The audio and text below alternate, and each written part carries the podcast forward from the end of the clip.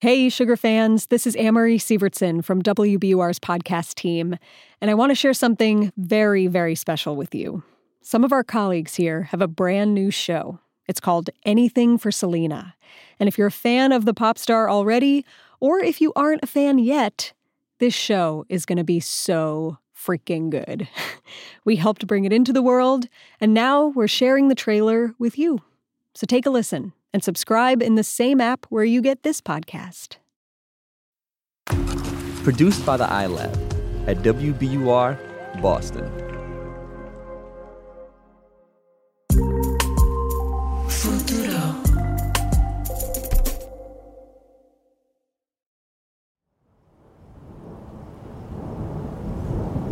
This journey begins at the border, a place in the in between where for a long time I felt divided in two. Then I discovered her. Red lips, brown skin, big hoops. She was magnetic, no matter what side of the border she was on.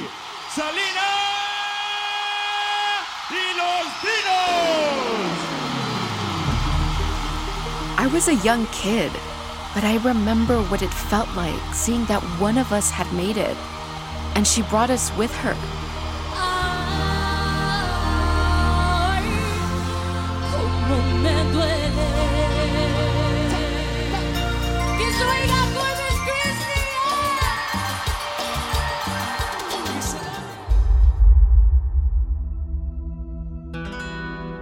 Star faded away today. Tejano music queen Selena has been gunned down in Corpus Christi. Then she was gone. Suddenly, violently.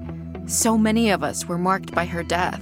And I'll never forget the day. I was four years I old. I was six years old. I was eight years old. I remember being in my graduate dorm, hearing the news, and literally just falling to the ground in, in shock. For almost my entire life, I've been thinking about why Selena matters about what it means to love her.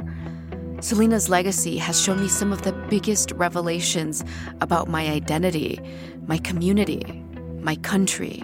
You did play Selena and you did take a gunshot. And I'm going to do it again. Okay. And I'm going to do it 20 friggin' times. Right, and I want you to leave my country. No, man. I'm leave a, my country. I was born in this you country, homeboy. I have the same equal rights you do, carnal. Que viva los Estados Unidos americanos!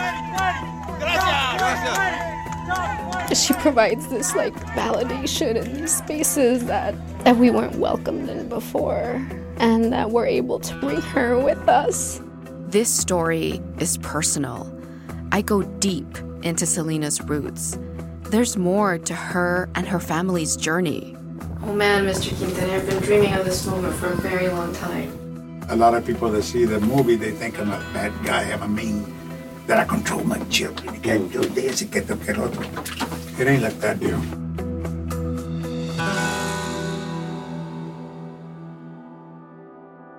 I'm on a quest to understand how a working class girl who began singing to put food on the table changed culture. And the journey has taken me in surprising directions. And she was just like, I, I ain't trying to hide that this is what I got. This was definitely the most anybody has ever talked to me about butts before.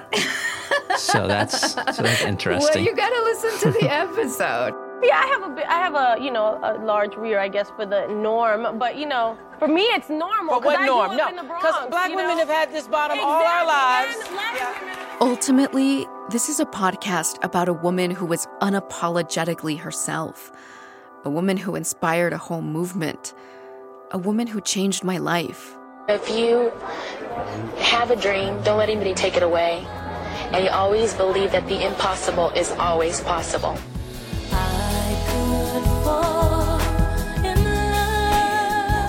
I'm Maria Garcia, and this is Anything for Selena, a podcast about belonging from WBUR and Futuro Studios.